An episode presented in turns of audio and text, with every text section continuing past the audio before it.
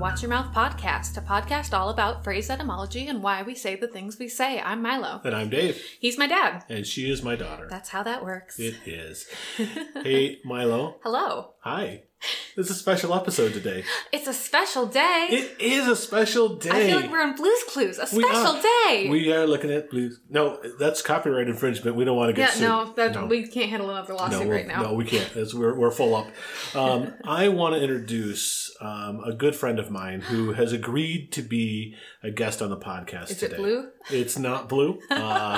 For all those Blue's Clues fans, it's not Steve. It's not Blue. I apologize for that. She's even cooler than that. She's way cooler than that. Her name is Veronica. Veronica is an anthropologist. She's an entrepreneur. She is a giver of TED Talks. She is a fellow U2 aficionado to a level that is rarely seen and matches or possibly even surpasses my own fandom. Is that even possible? Well, it is, apparently, because she may not have the length of fandom. Then that's just because I'm older. That's not her fault. But there's the intensity there that makes up for it. I see. It is the light of 1,000 suns. She is an author, and she is probably the most joyous person, the joy-filled person, honestly, that I've ever met in my life. It is a delight every time I speak with her. She is a former student of... I met her through my wife, Carol, French professor. I didn't actually know that. And she was one of Carol's students. Amazing. Thoroughly mediocre student, apparently. I asked Carol about it. She said she was that's not true. The rest of it's true. She was a good student. They really bonded and connected. Veronica, welcome to the Watch Your Mouth podcast. Thanks for being on. Thanks for that awesome introduction. And thanks. I'm speechless. I'm supposed to be talking about words and I have none. That's okay. That's okay. Straight from Berlin, correct? Yeah. Our first international guest. We're so fancy. We are fancy. Going international. So, Veronica, I understand you have a phrase that you want to talk to us about today.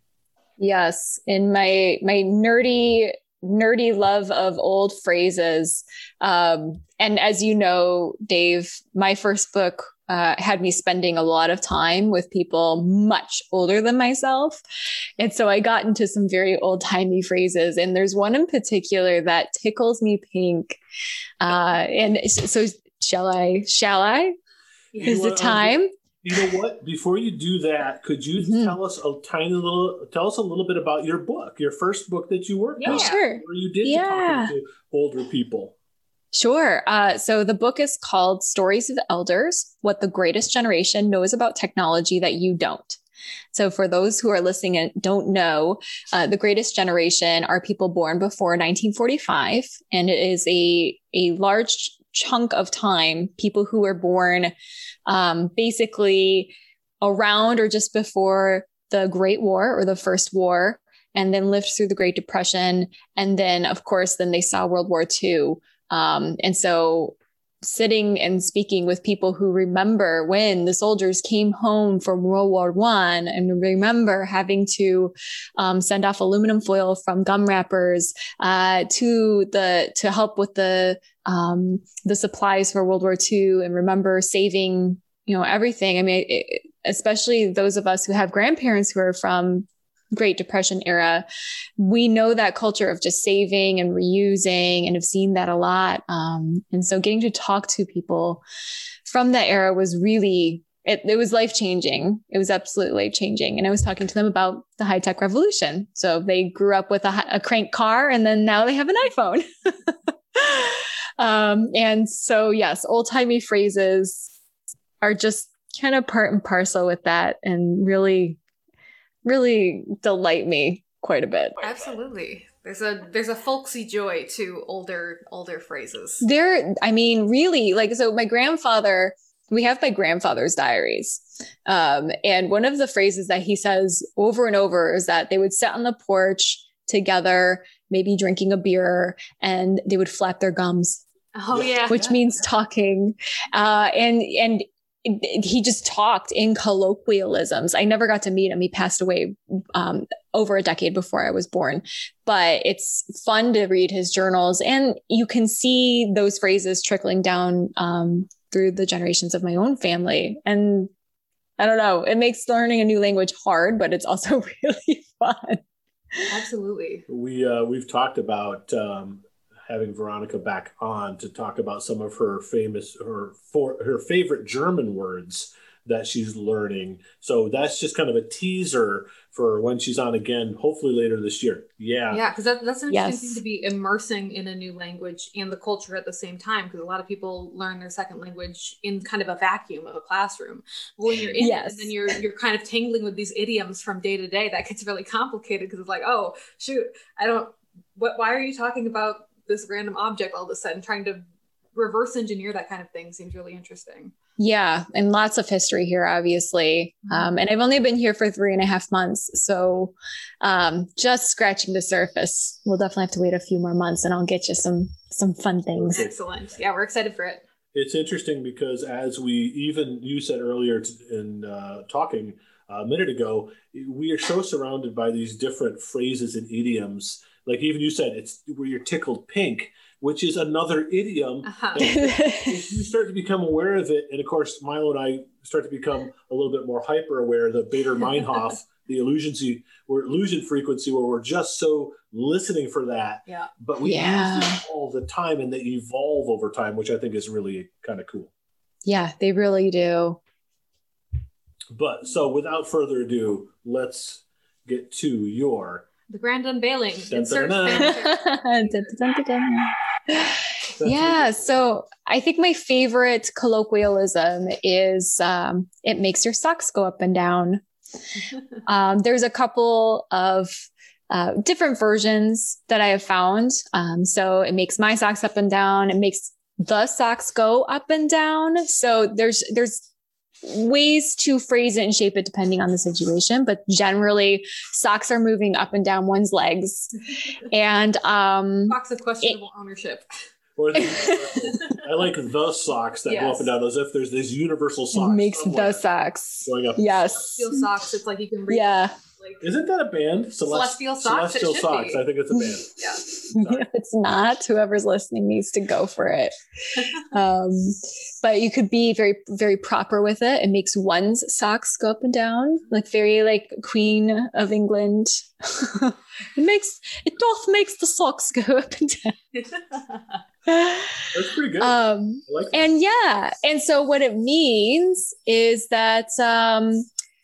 It's exciting, basically. Like something is typically a situation of excitement, or enthusiasm. But so with that, you can actually have the negative version of the phrase. So it did not make my socks go up and down. Like, how'd you like the movie? Well, it didn't make my socks go up and down. Ooh, that's a diss. Veronica, do you find when did you become aware of this phrase? Like, when did you remember hearing it for the first time? Is it something you've kind of heard all your whole life? No, it's not been my whole life. Actually, this is not a phrase that came from my family. I think it came around a decade ago. So I was probably in my mid 20s. I don't remember where I first heard it. Maybe reading a book, maybe watching a movie, something like that. But it just is so visual. Like, I know being tickled pink certainly is a visual, or like rose-colored lenses. Like, these are phrases that are certainly visual, but it's cartoon-like. It reminds me of Bugs Bunny. Like, I would imagine Bugs Bunny's fur on his legs, right? Like, you can see the pink under him, because you know how Looney Tunes works. Their fur is actually part of their clothing. It's not actually like body parts, and I can just see it going like woo woo. I like the noise. It's a very evocative phrase, right? It does bring that to mind. It's dramatic. Do you use the phrase now yourself sometimes? We a wee bit. Okay. It depends on the situation, who I'm speaking with, and how. I think if I'm rather riled, then I'm more likely to use it. So tell us a little bit about where it comes from. I'm curious because I honestly can't. I don't know. And sadly, I'm at a loss. So, yeah. That is in my research. That's what it is. Yeah. And this is one of those ones that is just really elusive. So I dug and I dug and I dug. And as an anthropologist, I'm actually quite adept at using the Google and when looking and searching, and what I was able to come up with is probably a relationship to the transition away from garters. And so there was a period around the 1920s and earlier where men in particular would wear garters around like knee-high socks, right? So if you think about Spats McCormick in She Likes It Hot, like he wore... Like all these guys would show off their socks. They wore silk stockings. Elastic wasn't invented yet. And so one had garters that held up their socks that they would cinch around the calves. And then of course, women had garters that would cinch above the knee typically. And so I'm guessing that there was a relationship with the fact that without your garters, adhered correctly, there would be some slippage. And so perhaps that combined with imagery of excitement of jumping up and down, like maybe if you're jumping up and down, they would be falling, but I couldn't really find almost anything as far as the history goes. So maybe around the 1920s is when it emerged. But again, that is like gleaned off of a couple people talking in a forum about the history. And that's it. Making some deductions out of the puzzle pieces around.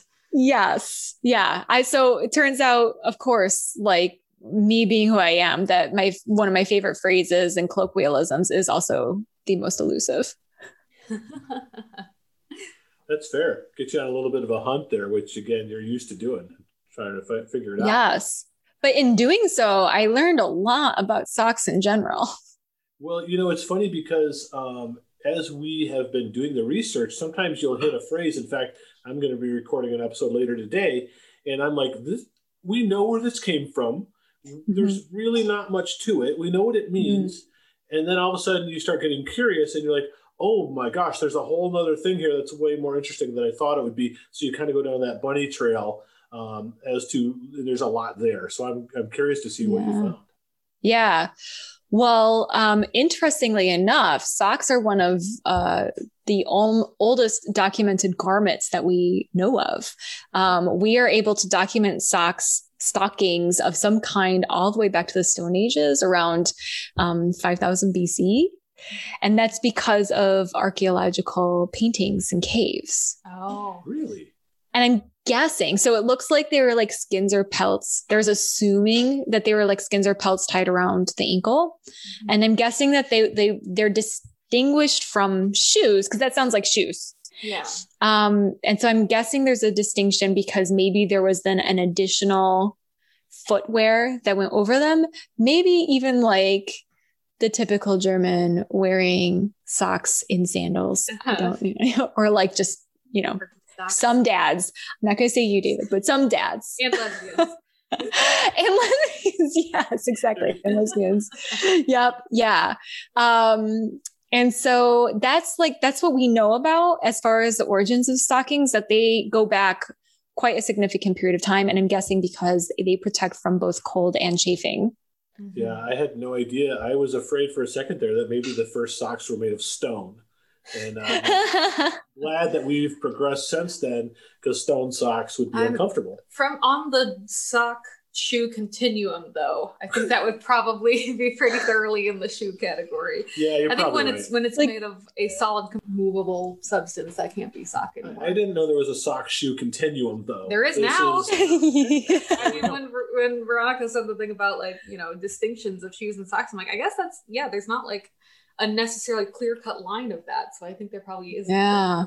Yes, there's a whole evolution to this. But certainly like stone shoes reminds me of gangsters sending people to the deep, so you hit on something there. already.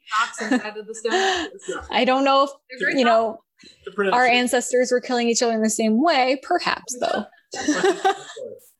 Yeah. Can you give us a good gangster impression or impersonation? Either one, any of us. Can you do a good gangster? Well, Milo, how about you go and then I'll go and we'll see. I don't. We'll see. Why don't you do your impression and we'll see how it goes, okay? Yeah. Nicely done, Vinny. You know, little Jimmy Cagney there, you know, like, hey, you know, you use guys, you know, that's it. That's what I got. Yeah, why don't you go over to the store and you give me some pastrami? Fantastic. I love it. That's your next thing you're going to do. Your next book is Veronica's Impressions. Yeah. Yeah. Wait, that's a book? Audiobook only. Impressions in a book. Audiobook. It's going to be an audiobook. There you go. Thank you for bailing me out, Veronica. Yeah, you got it. Yes. Our friendship runs deep. Yeah. And so the next real like shift or appearance on the continuum of socks comes in around the 8th century BC. And that's where we get a poem by the Greek poet Hesiod. And so this poem is called Works and Days. And he mentions, I think this is pronounced correctly, but I actually couldn't find a proper pronunciation of this word, piloi. So it's P-I-L-O-I. And it's a type of sock made from matted animal hair worn, guess where? Where? Under sandals. Hey! For the win. Oh, the Germans, dads, and lesbians rejoice. Yeah. As they should. Yes. And so then they start to evolve. Like, so that's where we start to get more documentation more rapidly along the continuum. And so that was in Greece. In Rome, we get a lot of information. So around 2nd century AD, they started transitioning from leather or woven fabric into pieces of fabric being sewn together. So to like making them more fitted and shapely, they're called udones, I think. Again, working on my pronunciation here, but I do know Romanic languages tend to use all the letters in the phrasing, except for French. What yes. word? A little less phonetic, more guessing. Yeah. Yes. And so then continuing on actually with the Roman era, the first woolen socks were dated around the 2nd century AD still, but they were dated to Vindolanda and Northumbria in the English-British region. Northumbria was the place in Frozen, but... There's castles there. Yeah, it's probably sure. the same thing. But actually, like, to that... So this is a perfect segue, actually, Milo, because... So they used wool socks because it was so much colder as the climate goes up there in the northern regions of the world. And there's a Roman tablet that they found. So archaeologists discovered that actually says, send more socks. Oh, that's amazing. Because they were protecting from frostbite. Uh-huh. So if you ever, I encourage anyone listening to write send more socks when you are writing to family in need of a care package or really anything, fellow lesbians, again, like just, you know, send more socks, especially stripy ones, right? Yeah, no, you got them with the Birkenstocks, of course. Birks, get them with the Birks. Yeah. So then we transition to ancient Egypt. And so around the same period and earlier, so we're coming into AD, common time now, common era. And in Egypt, they were split-toed. So this probably will bring up images for people who are thinking of modern socks of in Japan, how we would do the split toe for the sandals. Again, socks and sandals. It's a thing. It's historically important. And they were so revered in Egypt that King Tut was buried with myriad socks. Really? Wow. Yeah. This is an important point I need to make. Sorry to interrupt, Veronica, but it must be covered. do you like the socks between the toes? Or like even with flip-flops, which are, you know, are they a shoe? What are they? Are they a sandal? I don't know. But do you like the sensation? Would you wear socks that separated the toes? I personally do not like things between my toes. All right. That's just my preference. Veronica? Yeah. I've heard that they're delightful for anti-chafing, but I don't tend to have toe chafe in my shoes. So I think for me, they separate my toes like so much that it's like, there's just stuff and like you're talking about, like there's stuff there. Why is there stuff there? Yes. Although, you know, could toe socks help reduce toe jam?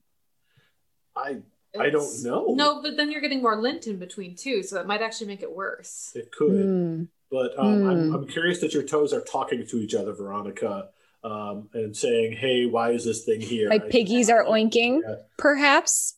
Yeah. I don't know. To do another phrase, piggies oinking, yes. Dogs talking, dogs barking, calves are mooing. More into Blue's Clues now because we're personified. Now we're back there again. Yeah, and everything, all roads lead back to Blue's Clues. I think that's what we're starting to the conclusion that this is what we're. The lesson of the day is about circles, so yes. Yes, for sure. Yeah, but apparently so. Yeah, Blue, Steve, you'll get them someday. Yeah, you'll get them on the show. Where this is like the sending it out to the universe, make it happen. This is the secret. We're manifesting. It's all been building towards Steve and Blue's Clues. We do reference Blue's Clues like every 5 episodes some reason. Do you really? I don't know why. The episodes I listened to, you hadn't. And now I'm disappointed. I apparently have to do more homework. You have to keep listening. They're there apparently. So if we could walk forward on the continuum of stockings again. Yes. So we're getting into the year 1000 and knit woven socks have become a status symbol for nobility for much of Europe. But they were much longer. Apparently they were just more like leggings. So if you think about the guards at the Vatican, right? Like they still wear this type of stockings. They're very, very high. And so they were such a part of nobility, actually, that there were stocking police. What? In fact, it became such a thing, especially in Britain, that the city of London, speeding way far ahead, in 1566, they started using stocking police because they wanted to make sure people weren't wearing the wrong type of socks. What would the wrong type of socks be? Good question. I really don't have an answer. So I know that like just in about the century before then, that's when like colorful silk was really becoming quite prominent. And to the point of embroidering as well around the ankle, which by the way, so if you ever look up like fancy old timey socks or you happen to be at a museum and you see fancy old timey socks and you see embroidery around the ankle, that's called clocking. Oh, sure. Okay. Maybe. So there you are. Maybe the sock police were worried about length and making sure they were high enough or something. Maybe. Maybe scandalous to show too much skin. It's the first I've heard of a literal fashion police, though. Literally fashion police. That is fantastic. Yes. Right. And so right around that same era, it's like late 1500s is when the first knitting machine was invented. And so that's when stockings became more and more prevalent for the layman. But the king and queen still wanted their socks made of hand woven wool or silk because the knitting machine made them coarser. And definitely by then we've seen the garter come on the scene. The garter was really made its advent for holding the socks up. Around the 12th century. So definitely maybe the phrase that makes your socks go up and down is that old. Wow. Could be. We could just say. We're going to say that. We are saying that, establishing that here on the Watch Your Mouth podcast today. So to get us to present day, so just to check on like in 1899, so just a little over a century ago, in England, socks, a pair of socks were $15 in today's money, which is a lot for a pair of socks. Yeah, obviously today you can get probably a 30 pack for $15. And what really changed the sock industry was the invention of nylon. So we got the elasticity, right? And then of course the manufacturing has also significantly improved. Mm-hmm. And so December 4th is National Sock Day. What? Sure. It's very important. It was the 5th. Just kidding. I have no idea. Sorry. So, we've been celebrating it. We have a big sock party, sock hop. Now we're going to have to move the date. Yes, but have a sock hop, and I want to come.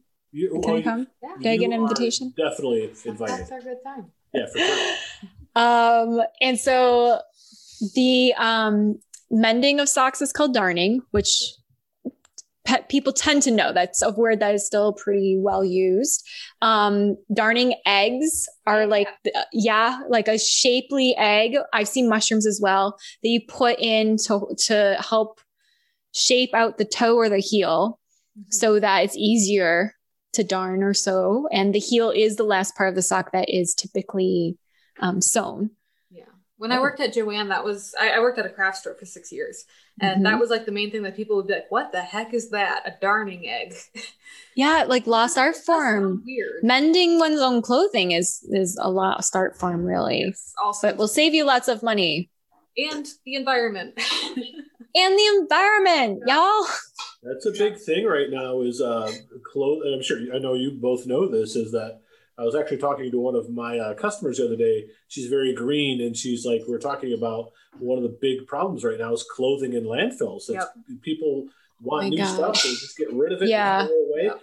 Put it in a thrift store, yo. Go buy from the thrift store. Right. And plus a lot of it, if it's made out of nylon or any these, right. They're not going to go away anytime soon. So you don't see it anymore. Sure. But it is still here and probably could only use a wash and be worn again, even from the landfill. Yeah, absolutely. Yeah. So we're going to start a new business of landfill clothing. We'll there you go. Yes. Delightfully smelly. That's our tagline. Yeah. And, we had the big cultural scandal a couple years ago when the factory collapsed in Bangladesh. And so again, if we're reusing clothing, we're not funding sweatshops as much. And so just another reason to learn to mend your clothes. Go to a good tailor and it'll all fit right too. Yeah. And basic tailoring is not that hard to learn either. So I always recommend people learn how to sew no matter their gender, because people get tied up in that. But like everybody can learn to sew, and it's just a great skill to have in a lot of different ways. Mm-hmm. Yep. Definitely. Definitely. And a sewing machine, you can get sewing machines secondhand, and then that opens even more possibilities for tailoring your own clothes. Yeah. Yay. So that was a short little break for the environment. We approve. I have two more super tiny short sock facts. Yay. So in 2011, the Datang district of Zhuhi in the Zhejiang province of China. I need to brush up on my Chinese pronunciation, was now known as Sock City because it produces 8 billion pairs of socks each year. Wow. Which is a third of the world's annual total of socks. Wow. The world. Which is a lot. Amazing. Yes. That's a lot of socks. Okay. Wow. Yeah. I'm from Sock City. I'm from Sockland. Yeah. They have so many sock hops. Yeah. That's a great fact. What else? You got other ones for us? Well, the one that I know you've been waiting for, because this is the most pertinent to everyone listening. The average person loses 1,264 socks over his or her lifetime. Wow. Really? That's a lot of socks. Including in the dryer. And where do they go? That's the question. Sock Narnia. Nobody knows. They go through the wardrobe. Yeah. And they're in Sock Narnia. Yeah. We've just determined that as well. Yeah. Monsters, Inc. Yeah. Oh, or that. They get to decide. The good socks go one place, the bad socks go another place. Are you creating a sock religion now? Is that what's happening? A sock religion. It wouldn't be the first time that you've done that. No, I'm going to keep going until I get it right. I'm like having flashbacks of watching Hitchhiker's Guide to the Galaxy. Yeah. But that was the religion of the handkerchief or the sneeze or something. Very good. The great nose in the sky. 42. Of course. Anyway, yes. Yes. That's way more socks than I would have thought. Yeah. Socks are fascinating. They are. More than it kind of makes my socks go up and down. Hey, that's called that's a callback. Bring it all the way back to the circle again. I have a couple questions. Because this is what I do. Are you sock people, the two of you, Milo, Veronica? Are you going to wear socks more frequently than not wear socks? Do you take your socks off the first chance you get, or do you keep them on the majority of the time? It depends on the season for me. Okay. But I lucked into living in an apartment with heated floors. Ooh. And so I do take off my socks when I am home. You're so bougie. My gosh. That's fantastic. Heated floors. What the hell? So Milo, are you a sock person? No, not really. I need to be better about it because I have poor circulation. So my feet are always cold and I'm like, oh yeah, socks are a thing. That could help. But my feet are always cold too. Yeah. Wool socks are everything because you can wear them several times in a row and they don't start to smell. Yeah. They keep your feet really warm even when they get wet. Nice. I am a big sock person actually. I wear socks all the time. He's actually just made of socks. It's his big secret. I'm surprised he's wearing. Oh, if you unzip him, do the socks fall out? Yeah, he's like a trench coat just full of socks. I'm a big sock puppet is what I am. But I always have socks on, almost always, except, not in the shower, not when I sleep, but otherwise, like right now, I'm wearing socks. Are your feet never shoes. I have never nudes. They're very shy. Denim socks. Are you wearing socks right now? No. I am. I'm just telling you. And it is May, so I don't care. It's not that cold. Always wear socks. Second question. Do you have a favorite pair of sock or a type of sock you really like, or a brand or a style or a design? I do want to say that the fashion now is like mesh socks. Mesh socks are a big thing. And I literally don't understand the point. Like I was given a pair for my birthday and I'm like literally just like, this is nothing. Oh, wouldn't that be chafy? Like, it's very uncomfortable because it's not stretchy either. It's just like, it's scrubby material. I don't know. It's a very strange thing. So those are not my favorite pair of socks. Okay. It's bringing to mind like fishnet stockings where your toes inevitably poke through. Yes, I mean those are at least cute because they're like fashion, but yeah. But favorite pair of socks. Yeah. I have a pair of knee-high ones with little foxes on them that are quite cute. You do. I love that. I believe they were a gift from your wife. Probably. Aw. Good taste, Carol. She does. She's the best gift giver in the world. She's very good. Yeah. Aw. My favorite pair of socks, I actually have like two. No, I guess I have one. But they're the same. So there's the same brand, same pair. They came in the same pack. Wool socks. But I think there's a blue pair and there's like a kind of like rose tone color, actually very similar to my book. And I think like the rose tone one's better, but they just fit like so snugly. They cup the heel in the right way. Fit like a glove, except not like a glove. You fit very nicely. And I feel very like snug and cozy whenever I put them on. Lovely. I have a pair of socks that I wear. I think of them as my lucky socks. I don't know why. Yeah. I know it's really dumb, but they've got a little design on them. And I feel like when I get hired for my job, I was wearing those socks to my interview. So now in my head, my lucky socks. And I know that's weird, but that's okay. No, for sure. I wanted to also put one thing out there is this socks are the most requested item generally by the homeless. Yes. So if you're someone who gives to the homeless, and you should be, socks are something they frequently don't have or need. Yeah. Or they need unhoused people charity, often like people don't think to give socks quite often because it seems most of us are just kind of blind to it because it just seems like a basic thing, but it can really, really make a difference in an unhoused person's life to have comfortable socks.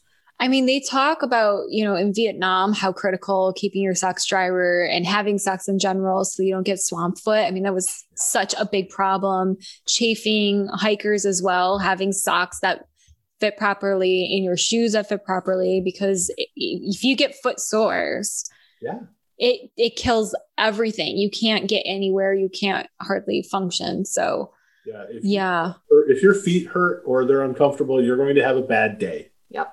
For sure. Now, I have one last question. You guys might have more, but my last question is, and I want you to think a little bit, what would be the worst material you could make a sock out of? Mesh is up there. What's a terrible, terrible thing you could use? What's the worst, top 10 worst things you could make socks out of? Poison ivy? Great answer. Yeah, that's a good answer. My brain my brain went to bubble wrap, but then I was like, no, that actually would be really fun. I do like that, actually. That's fantastic. I like that. Cake is glass. I was going to say my answer is despair. Uh-huh. You should never make a sock out of despair. That would be a pair of despair. Yeah, that's right. Or lava. These are things you should not make socks out of. Mm. Those are my answers. Do you have any answers, Veronica? Besides, because bubble wrap actually is a good answer for. Yeah, I know. Maybe asphalt.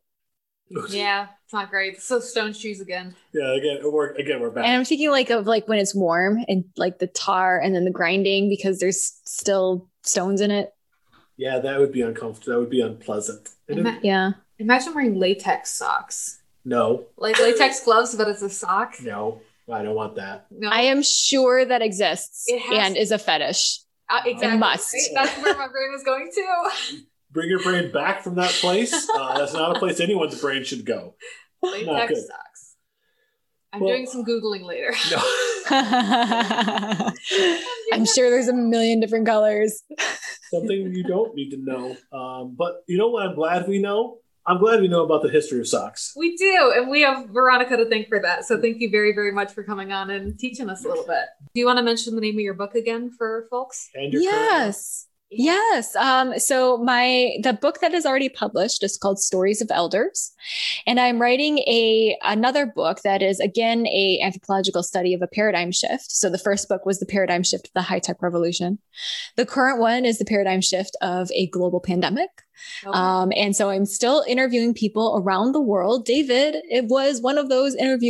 Yay! So come on over to listen, as was his fabulous wife and my former professor, Carol. Yeah. So come on over to storiesofcovid.co if you want to give an interview or if you want to hear their amazing interviews. Delightful. Fantastic. We'll put links to that in the show description too. So y'all can follow on down there and check out Veronica's delightful work. Yeah, TED Talks, books, podcasts. I mean, you've done so much. She was prolific lady. She was the photographer at my wedding. Yeah, that's where we met. That's how we all met. Yeah. Amazing. And actually, it's funny memory I have of that is you. Very funny. You were teaching me how to properly put stockings on without ripping them at that wedding, which totally ties together. Wow. I'm telling you, you've just—it's all woven together here like a web. Perfect. It cups the heel nicely. It cups the heel. Cups the heel of your soul. Yep. Yeah, it's darn good. Oh. Boy. Okay. Well, that was excellent. Oh boy! Before we lose any other listeners to our punning, we probably should wrap up. Yeah. Yeah. Look at the clocking on that. Oh, wow. Okay. Time to go. Thank you so much for having me on. And we on again for some German phrases. Interesting German words and phrases. Can you give us a hint? Can you give us a little teaser, a little sneak preview. Like give us two of your favorite German words right now. Okay. So one of my favorite German words is the Stabmixer. And so stab. Yep. And a Stabmixer is a immersion blender. Oh, that makes sense. I was going to say. It makes sense. Stabbing blender. German makes a lot of sense. A lot of German words make sense. And then my one of my other favorite words was one of my earliest words learned because we didn't have one, so we had to go find it and buy it. Is a Hötrockner, and a Hötrockner is a hair dryer. So hot is hair. And Hötrockner, I don't know, I guess is to dry, but it sounds like it's a heart rocker. Yeah. It's a German word for sure. Yes. So I have a favorite German word. You do? I do. Krankenwagen. Krankenwagen, take me to the Krankenhaus. It's an ambulance in the hospital. For those of you who don't know, mach schnell. Arnold Schwarzenegger. I'm so sorry to Arnold. We have lost all our German listeners. Again. All right. Well, I believe Arnold wasn't German. I think he's Austrian. He's Austrian. Oh, I didn't know that. Yes. He's Austrian and it's not a tumor. But we have our Baywatch star is German. Oh, yeah. Mr. Hasselhoff. Mm-hmm. David Hasselhoff. I love them some Hasselhoff. Big here. Yes. I've already seen a cardboard cutout in a window of him. No way. Yeah. You saw a cardboard cutout off the Hoff? Uh-huh. That's amazing. A good thing to have. He had nothing to say. How do you know I don't? Because it hasn't shown up in my house. One of my dad's favorite pranks is to put cardboard cutouts in people's houses. No, you have done this multiple times. It's never done. Never happened. Yeah. You need to make friends with somebody who works at a movie theater because they will hook you up. Yes. I actually know a person. I'm going to get you guys connected. Excellent. I love it. Sounds good. Well, thanks again. We got sidetracked there, but yeah, many thanks to Veronica. Definitely check out her stuff, everybody. And we look forward to having you on again. Thanks so much. I loved it. Thank you. You're one of my favorite people. I think you're awesome. Thank you. Everything you do. You're awesome. You're incredible. I think you're awesome. Well, that was fun. That was an absolute delight, as Veronica always is. She really is. I'm going to say always. That was the second time I met her, but she was a delight 2 times in a row. And that's a good track record. That 1,000 for you. Yeah, that's great. I've had many more interactions with Veronica, and yeah, I am a big fan. It's the front end stuff that I said. A lot of times people say just really nice stuff because you're supposed to do that. Uh-huh. But she's just awesome. She's a very cool person. Yep. She's a lot of fun. She lights up her room, digital or otherwise. She really does. Yep. I appreciate she has a friendship with this old white fat guy, and I don't know why, but she's very cool. She's very fun. She's very cool, and so are all of you for listening. Hey, there's the segue we're looking for. If you enjoyed this or any of our other episodes, please leave us a review on your podcatcher of choice or on the Facebook group, which you can also join to get updates and pictures and all that fun stuff. Yeah. You can send us an email at watchyourmouthpod@gmail.com if you have any questions, comments, concerns, or suggestions. Yes. And thank you to Tony Gebhardt for our theme song. Yet another awesome person that we are grateful to have in our lives. Absolutely. All right. Well, we will see you in 2 weeks, that Tuesday. But in the meantime, I'm Milo. And I'm Dave. Stay curious and carry a hatchet.